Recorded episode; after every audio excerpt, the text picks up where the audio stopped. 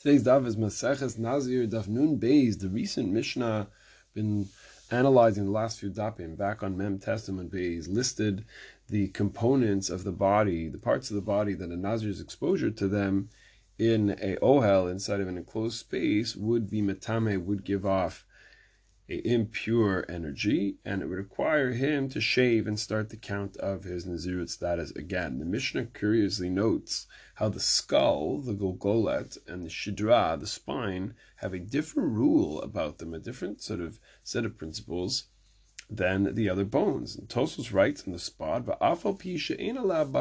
We're just talking about the literally bare bones. There's nothing, there's no meat there, and there's nothing there to talk about. So the Gemara in our daf has some discussion about the parameters of this stringency.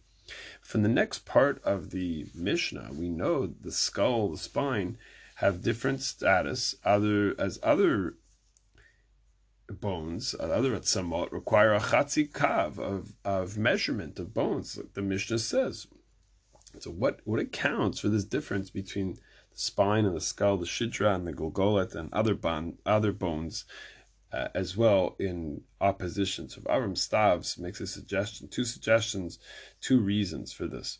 The first is the idea that the minimum measurement of tumas meis is an expression of that item's significance. So, in theory, the smaller the shiur, the smaller the minimum amount of measurement that something needs to have, it means it's so important, it's so significant that even a tiny amount is going to cause a impurity. So it's an expression of the item's significance. So the skull and the spine are clearly very, very significant. Even a small piece are able to give off an impurity. Alternatively, the spine and the skull are operating vis-a-vis impurity tuma on a different plane, since they are considered a meis shalem. They're considered a full corpse in a, in a sort of a sense.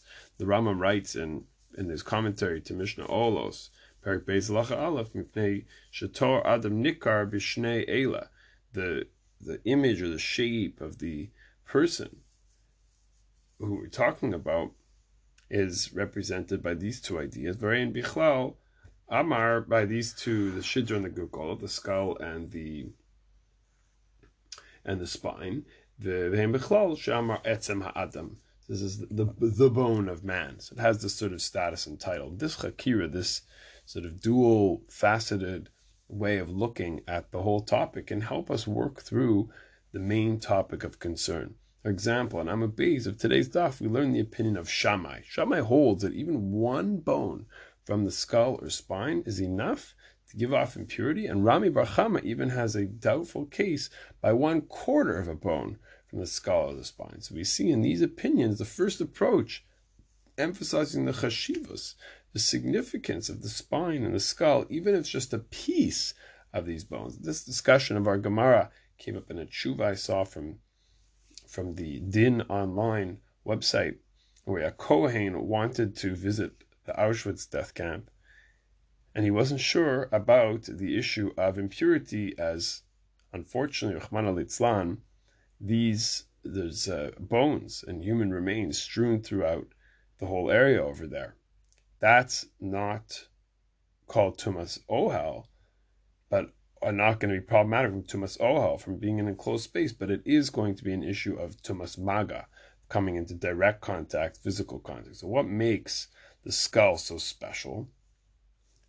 So, therefore, therefore, when it comes to the visit to the to the camp, many of the poskim assumed that there are certain areas indeed that are actually permitted to go and to walk on those roads and so on. There's certain areas that are not permitted. And that's the conclusion over there. What makes the skull so special and the spine is it protects the brain. The moach, the brain, the intellectual capacity, and the spine, of course, enables a person to move and to be mobile, to go from place to place. Two critical elements of a person's body that without which would be quite debilitating. So we should bless Hashem Zokef Kefufim that he that he gives us the ability to stand up tall, and Atah Chonen gives us the ability to use these faculties to better ourselves and better the world. Hashem Asa Adam Yashar. He made us upright. Let us live upright lives.